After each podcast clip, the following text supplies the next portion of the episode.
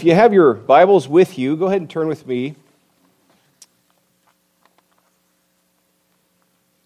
Uh, where Mark just read, there in Psalms 89. We are going to be all over the place today, though. So if you have a Bible with you, great. If you have tabs, even greater. If you need a Bible this morning, go ahead and raise your hand, and uh, Mark will throw one at you, frisbee style, and we'll go into the text.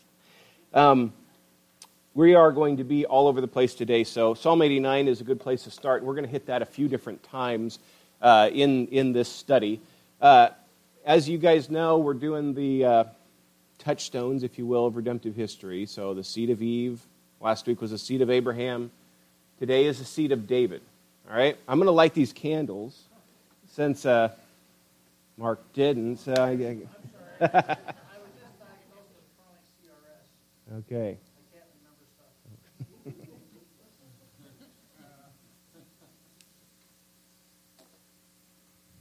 I'm pastoring a bunch of characters. Let's pray.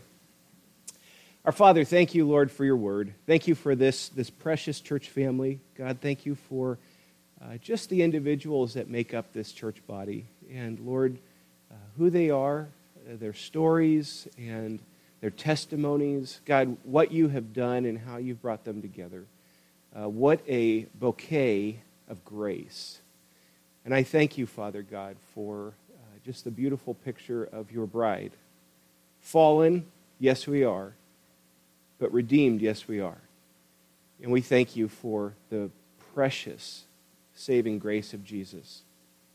God, I pray for your blessing on our study this morning. I ask this in his name. Amen. Who are some of your favorite Bible characters? Just throw some names out there. Roger. That's where I'm going. You can't use that. Who else? Favorite Bible characters? Paul. Joseph, Job, Daniel, Isaiah, Esther. If there's anybody here trying to figure out kids' names or grandkids' names, you know, I'll help you out. When I was a kid, my two, very, two of my very favorites were Joseph and David. Joseph, because he was a faithful man, a man that was tested in very crazy ways, and yet the Lord kept him faithful. Uh, my other favorite was David because he knocked down the big guy with a rock. And I just love these two guys and their, and their character. This morning we're going to be looking at the seed of David, thinking through redemptive history as we saw the promise all the way back in Genesis 3:15 that the seed of the woman will crush the head of the serpent. Last week the seed of Abraham. Yes, at one point being his biological family. And then they had sons and they had sons, and they eventually became a massive nation. We're studying that in, in the book of Genesis. But then ultimately resulting in what the Apostle Paul referred to as the true seed or the offspring of Abraham being singular, not plural, namely Jesus Christ. All the way back in the Old Testament, looking forward to Jesus Christ. Remember, your Bible is not a just a book of, or a collection of 66 books. There's unity. It's, it's a collection, yes, with many, many thousands of years and different authors and different languages and different genres and different, different, different, different, and yet a unity that just screams a single author. Now, what the way you come to that more and more is the more you study the Word of God, the more you see, wow, the interconnectedness of my Bible shows with great clarity that there is divine authority behind this.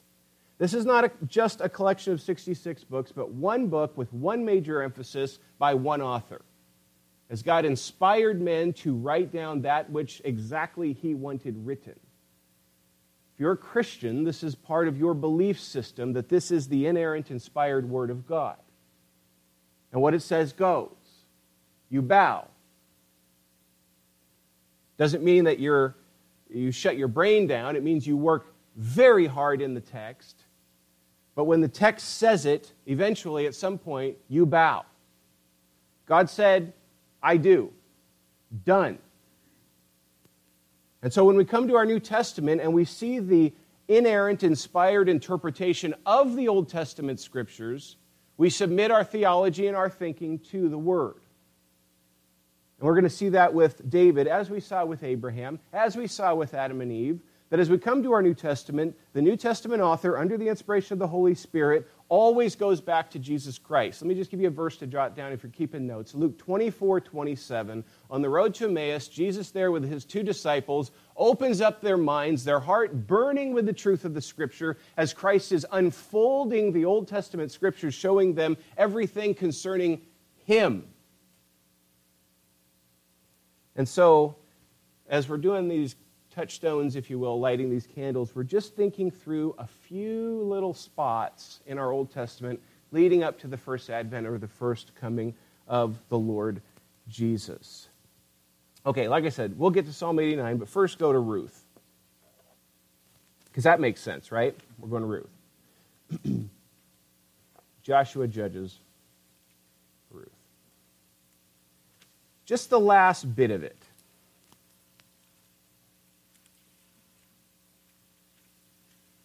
I remember years ago reading through Ruth and seeking to get a better understanding of this book, and the genealogy just leaped off the page seeing God's design with Boaz.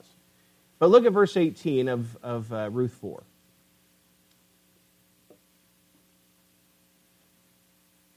Now, these are the generations of Perez. Perez fathered Hezron. Hezron fathered Ram. Ram fathered Amminadab. Amminadab, Amminadab fathered Nahshon. Nahshon fathered Salmon. Salmon fathered Boaz. Boaz fathered Obed. Obed fathered Jesse. And Jesse fathered David. The reason that's so important is we're seeing the lineage moving to Christ. You go, how does Ruth fit in the whole plan of redemption? Did you hear the name Boaz in there? Do you see how this is connecting? Dots are connecting, moving towards the Lord Jesus Christ. Okay? So, let me remind you of just a few tidbits of this person, David. Just a list I'm going to kind of walk through real quick. David is the son of Jesse, a shepherd boy. David defeated Goliath by God's power, a fearless act by a man who looked to God, not to himself. We see him consistently as a man of integrity. He's a man of incredible leadership abilities and leadership responsibilities as his mighty men, quote unquote, are following him and his influence on them. They're not questioning him, they love him, they're devoted to him. He's a psalmist. This is what's so interesting is that this guy could run a machine gun better than anybody, simultaneously sit down and write the most beautiful poetry you'll ever read. Such a varied man in his personality and in his giftings. A fierce warrior. Remember when they're trying to get Saul's goat and the, the ladies are crying that um, Saul kills his thousands, but David kills his ten thousands.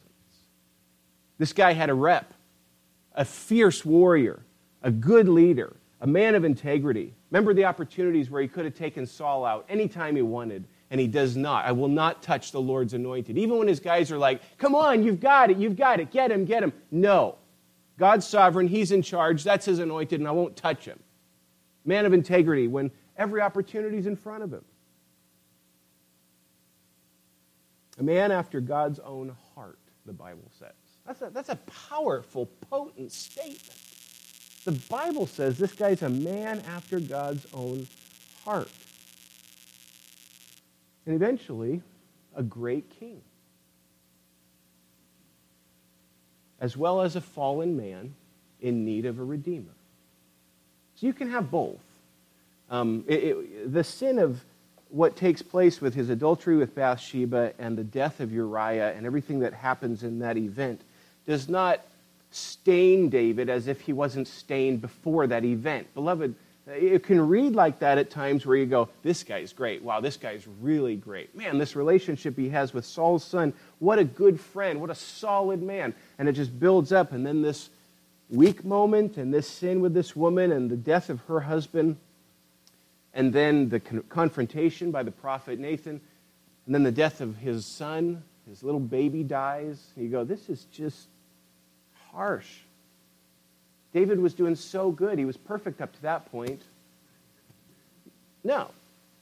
No, he's a, he's a fallen man in need of redemption. But he's also a man of incredible character, of good integrity, and somebody profoundly used by the Lord, profoundly used by the Lord in Scripture. And after his death, you will hear his name for the rest of your Bible. That, that really impacted my heart in studying this week was after his death, through the rest of your Bible, all the way to the last chapter of the Bible, you're going to hear his name over and over and over and over again Son of David, Son of David, Son of David, Son of David. But remember again, when he desired to build the temple, the Lord said, No, I won't, because you are a man of bloodshed. Yeah, fallen man in need of a redeemer, a redeemed man who God profoundly used and had a massive impact on the history of God's people, including you sitting here this morning. I'll show you why. Let's look uh, at a number of passages, you guys. So I'm going to read through quite a bit of scripture here. Do your best, just follow with me and, and work through these passages because I'll be referring to them a bunch. Um, we're going to be in 1 Chronicles 17. 1 Chronicles 17.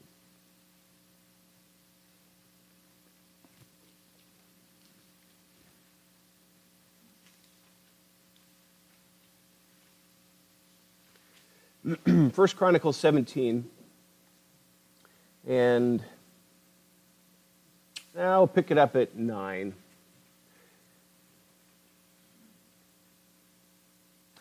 I will appoint a place for my, for my people Israel, and I will plant them, that they may dwell in their own place and be disturbed no more. And violent men shall waste them no more, or for, as formerly from the time that I appointed judges over my people Israel, and I will subdue all your enemies. Moreover, I declare to you that the Lord will build you a house. When your days are fulfilled to walk with your fathers, I will raise up your offspring after you, one of your own sons, and I will establish his kingdom. He shall build a house for me, and I will establish his throne Here's your key word. If you have a green highlighter or orange highlighter, those are the only two that work in a Bible. Forever. I will be to him a father, and he shall be to me a son.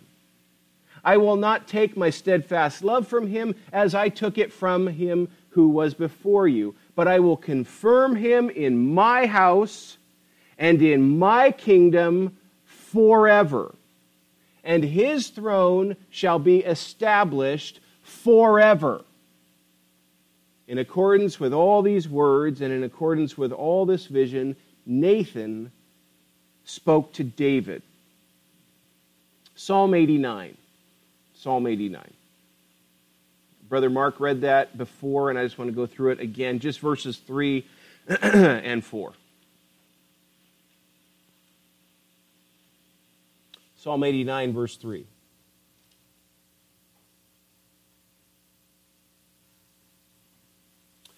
You have said, I have made a covenant with my chosen one.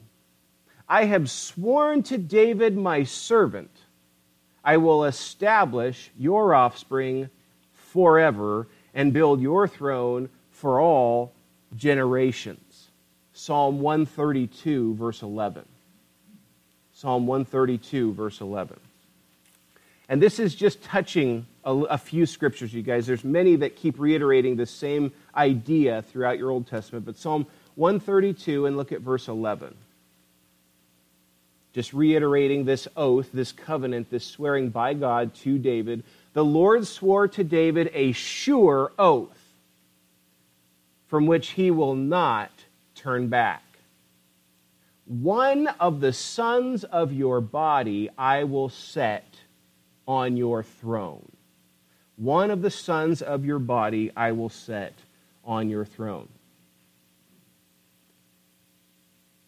Now, I'm checking one thing really quick because I wrote it down wrongly. I just want to make sure that I'm in the right spot. And I'm not, so we'll skip that. David's seed will build a house, and there will be a throne, the throne of David, that his seed will be on forever. That's the Davidic covenant or the Davidic promise made by God to David. Okay? Just let that settle. All right.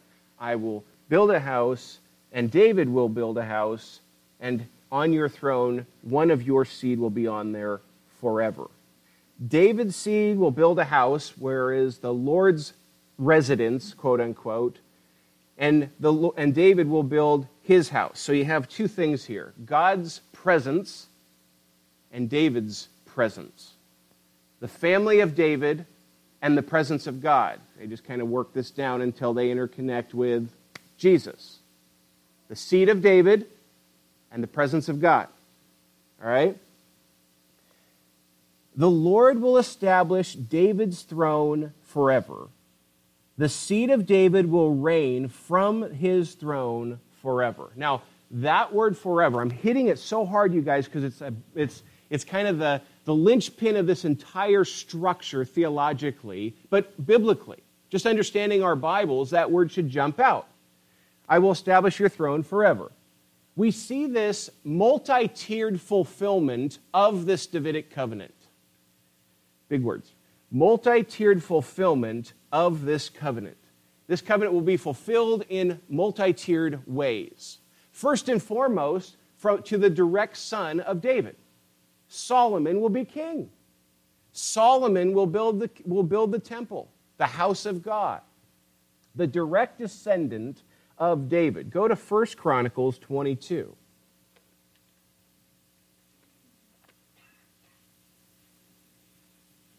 1 Chronicles 22, verse 7.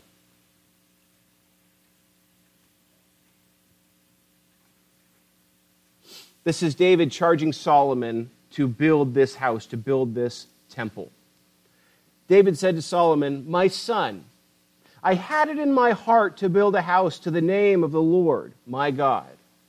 But the word of the Lord came to me, saying, You have shed much blood and have waged great wars. You shall not build a house to my name, because you have shed so much blood before me on the earth. Behold, a son shall be born to you, who shall be a man of rest. I will give him rest from all his surrounding enemies, for his name shall be Solomon. And I will give peace and quiet to Israel in his days. He shall build a house for my name. He shall be my son, and I will be his father, and I will establish his royal throne in Israel forever. So, the first fulfillment of this multi tiered fulfillment is Solomon himself. That he'll build this temple, a house will be built for him.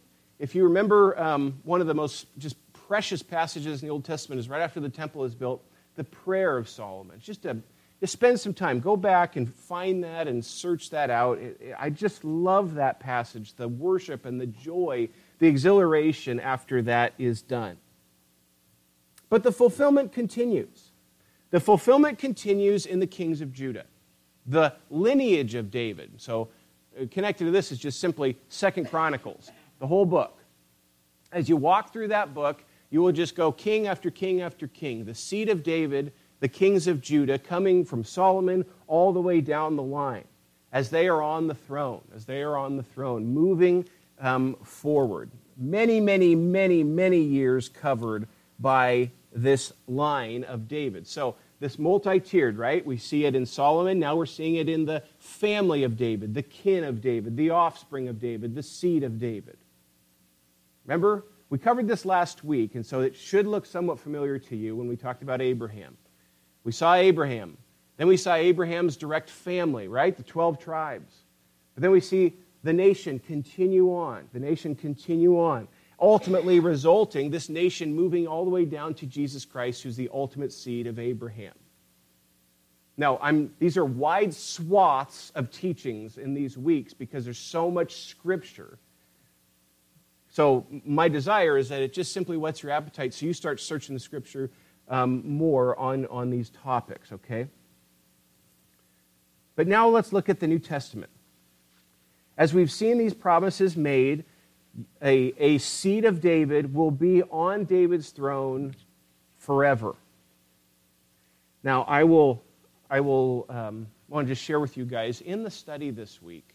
Um, I mean, these are passages I've read forever, right? They're Christmas passages, some of the ones I'm going to draw your attention to, where you've heard them read around family times and that kind of stuff.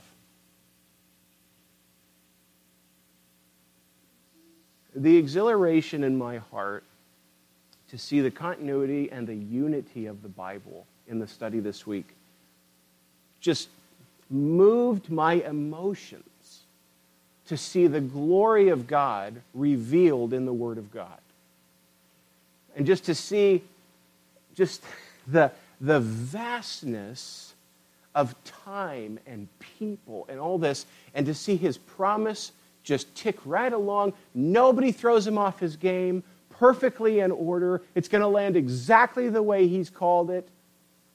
It just moves my heart to see this. And to be perfectly frank, it even caught me by surprise afresh to see where the New Testament authors, the inspired inerrant interpreters of the Old Testament, say what they said and when they said it in reference to the seed of David. So turn with me to Luke chapter 1.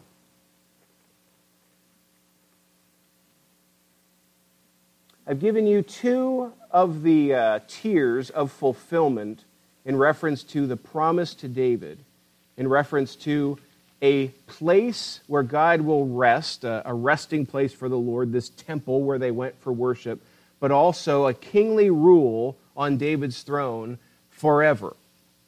Luke chapter 1, verse 31.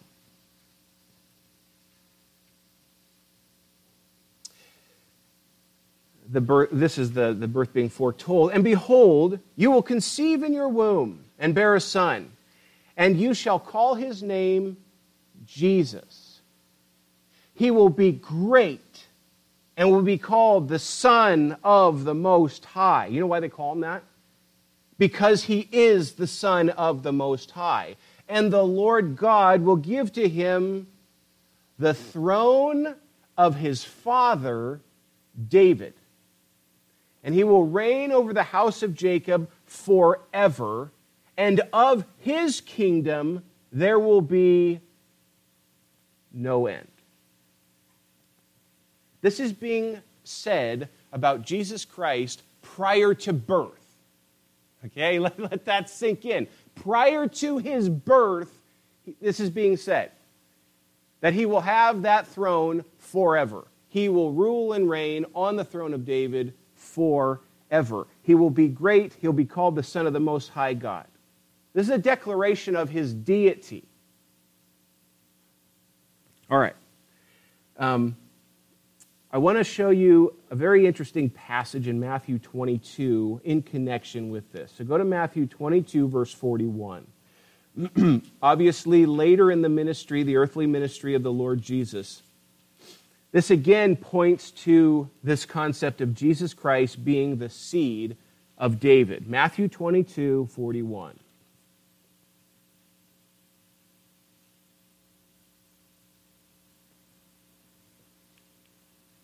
Now, while the Pharisees were gathered together, Jesus asked them a question, saying, What do you think about the Christ? Whose son is he? They said to him, The son of David. So remember, this was an accepted norm. The Jews knew this, the son of David. He would be the son of, at least we know he's coming from that line. He said to them, How is it then that David, now notice, this, this is Jesus pointing to the inspiration of the Spirit in David's writing in the Spirit calls him Lord, saying, The Lord said to my Lord, Sit at my right hand until I put, until I put your enemies under your feet. Now listen to this. If then David calls him Lord, how is he his son? And the answer is exactly what we would all expect. And no one was able to answer him a word nor from that day did anyone dare to ask him any more questions. Beloved, if you have a, a bit of a grasp around the, your knowledge of the Bible, you know what Christ is saying here. He says, Now, whose, whose son is the Christ? Well, it's David's son. Okay, so it's David's son. Um, but then in my Bible, I read, Jesus, in my Bible, because he wrote it. Not in the way it's your Bible, his Bible, he wrote it. So in my Bible, it says, The Lord said to my Lord, Sit in my right hand until I make put all your enemies under your feet. The Lord said to my wait a second. So David, who is your Lord? And who's his Lord? How does this work? It's it, it I think, correct me if I'm wrong, and, and I may be wrong on this, but I believe Psalm 110 is like the most quoted psalm in the New Testament. And Jesus pulls this out and lays it before them. See, what he's saying is the Son of David is actually deity in the flesh. But that concept wasn't there in their mind. They, did, they didn't have that. Nobody dared ask him. They didn't, they didn't know exactly what he's saying. But again, beloved, what is Jesus doing? He's declaring that he's God. Just like he does over and over and over and over again throughout his earthly ministry. Takes a little bit of effort to see, but the more you look for it, the more you go, wow, Jesus called himself God so many times in so many ways. The Lord said to my Lord. So now we know that Jesus Christ is a son of David, biologically. Simultaneously, he's the Lord of David. Just kind of hold that there for a second. Acts chapter 2. Acts chapter 2, verse 29.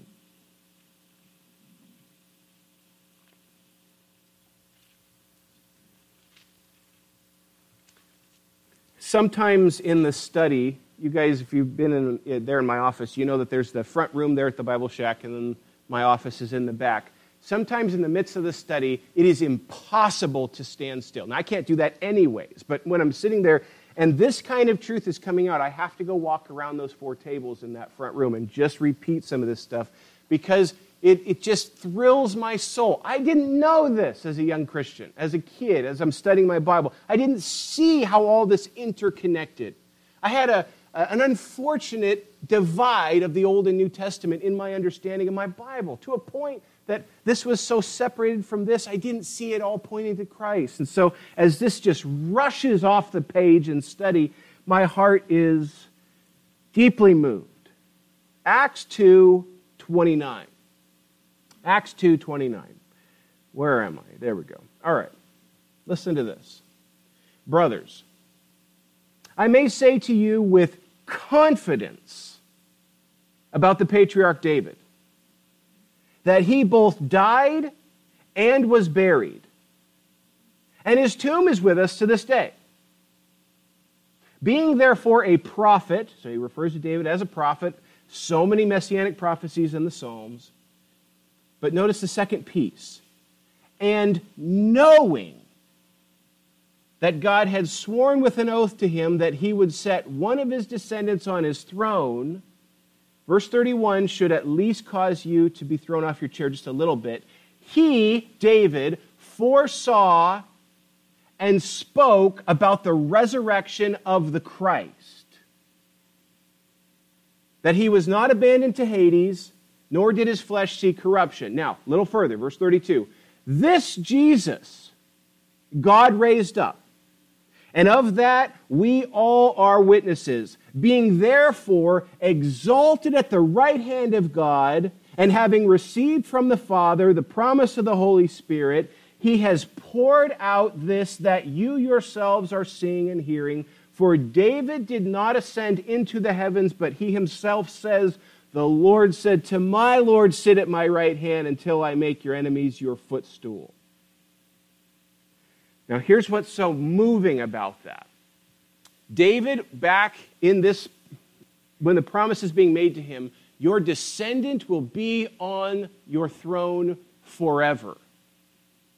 And then we come to our New Testament, and the New Testament author, under the inspiration of the Holy Spirit, goes to the resurrection and the ascension of Christ as fulfillment of that promise.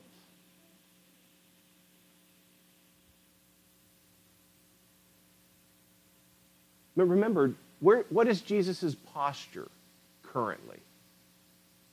What's he doing? What's the scripture say over and over and over again? He's seated. You know why he's seated? Because his job is done.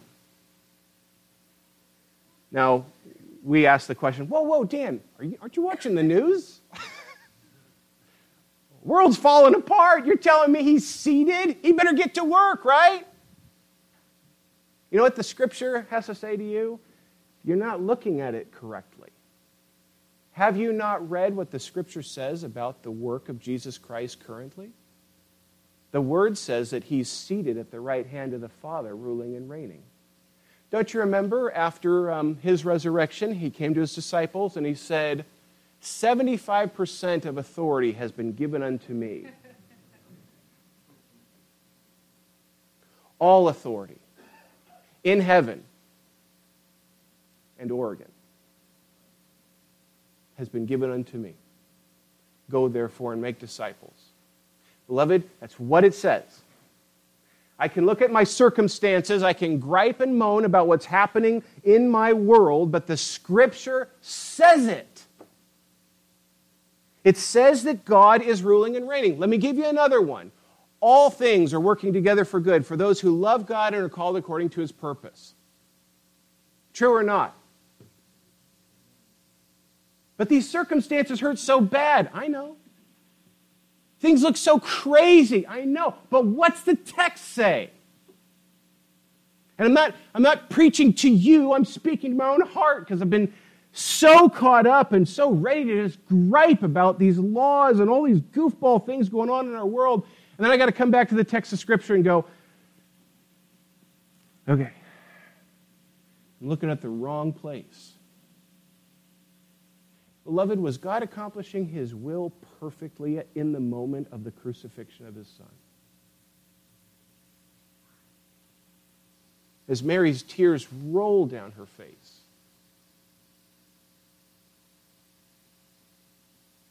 See, perspective is such a funny thing, isn't it?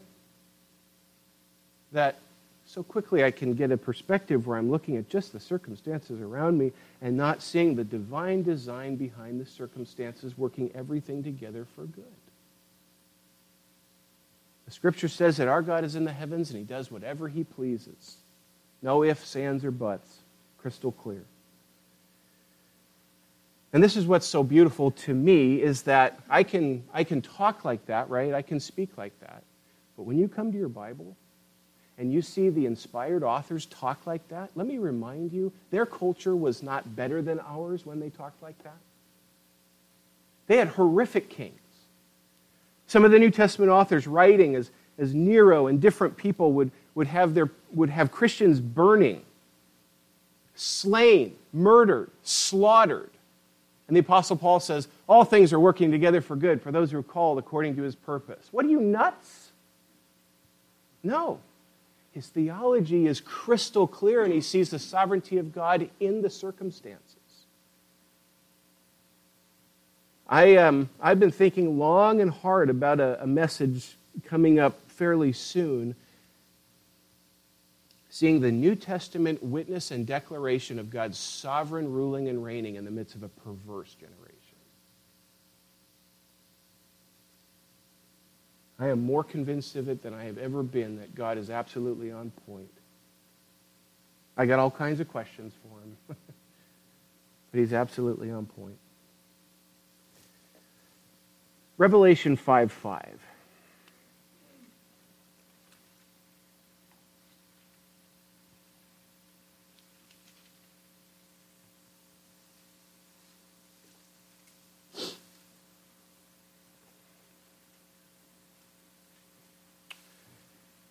And one of the elders said to me,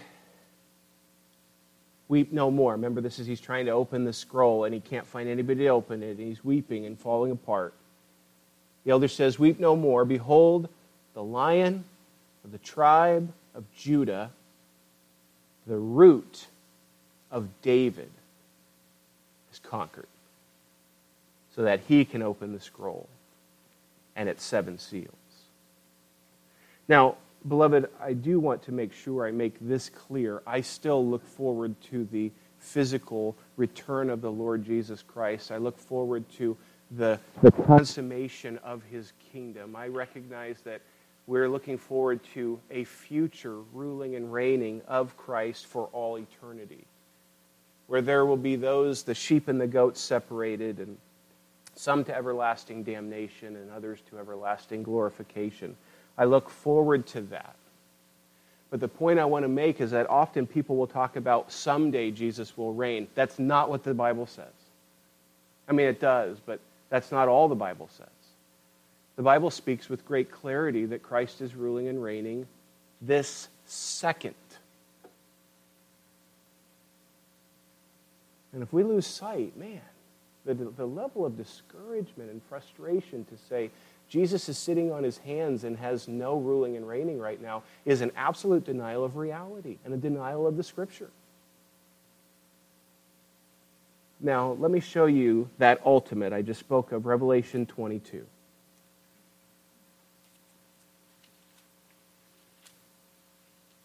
Revelation 22, verse 16.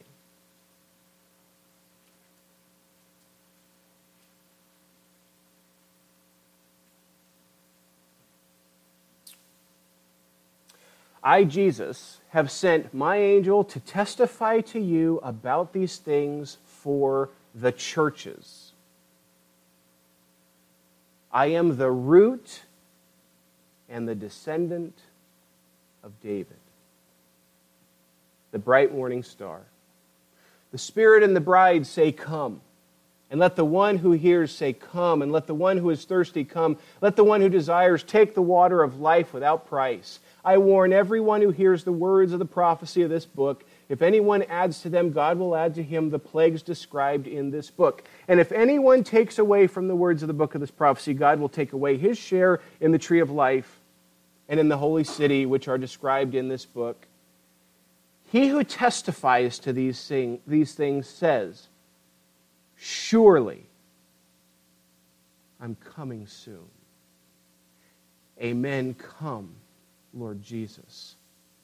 The grace of the Lord Jesus be with all. Amen. So, beloved, as you see that this promise to David made so many years ago, God had this all designed to circle all the way down and land with the perfect Lord and Savior, Jesus Christ, the seed of David. It's fascinating to me. This is a title that even demons refer to him as, as a son of David. You hear it throughout, his, throughout the scriptures that he is the one that this promise is resulting in. And so the throne of David is not merely some physical throne for some king in some part of this world. No, the ultimate fulfillment of the throne of David is the one true throne of Jesus Christ for all eternity. Fascinating as you walk through the book of Revelation, you'll see over and over, every time the word throne is brought up, it's in heaven. The Son is seated at the right hand of the Father, ruling, reigning, accomplishing his good purpose.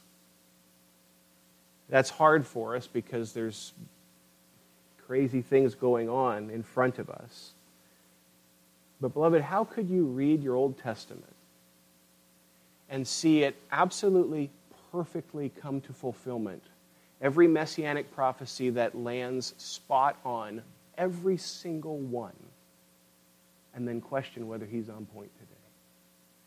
See, his first advent should grant tremendous joy, expectation, and confidence in his second coming when we see how faithful he has been.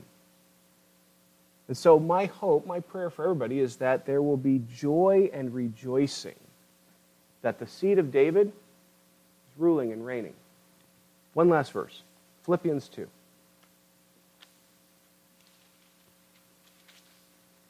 Philippians chapter 2, verse 5.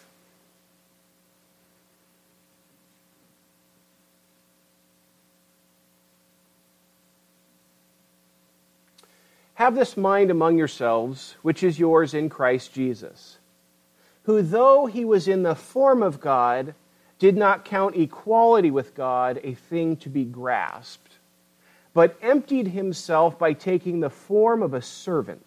Remember, David's Lord and David's son. Being born in the likeness of men and being found in human form, he humbled himself by becoming obedient to the point of death, even death on a cross. Therefore, God has highly exalted him and bestowed on him the name that is above every name, so that at the name of Jesus, every knee should bow in heaven and on earth and under the earth, and every tongue confess that Jesus Christ is Lord to the glory of God the Father. Our Father in heaven,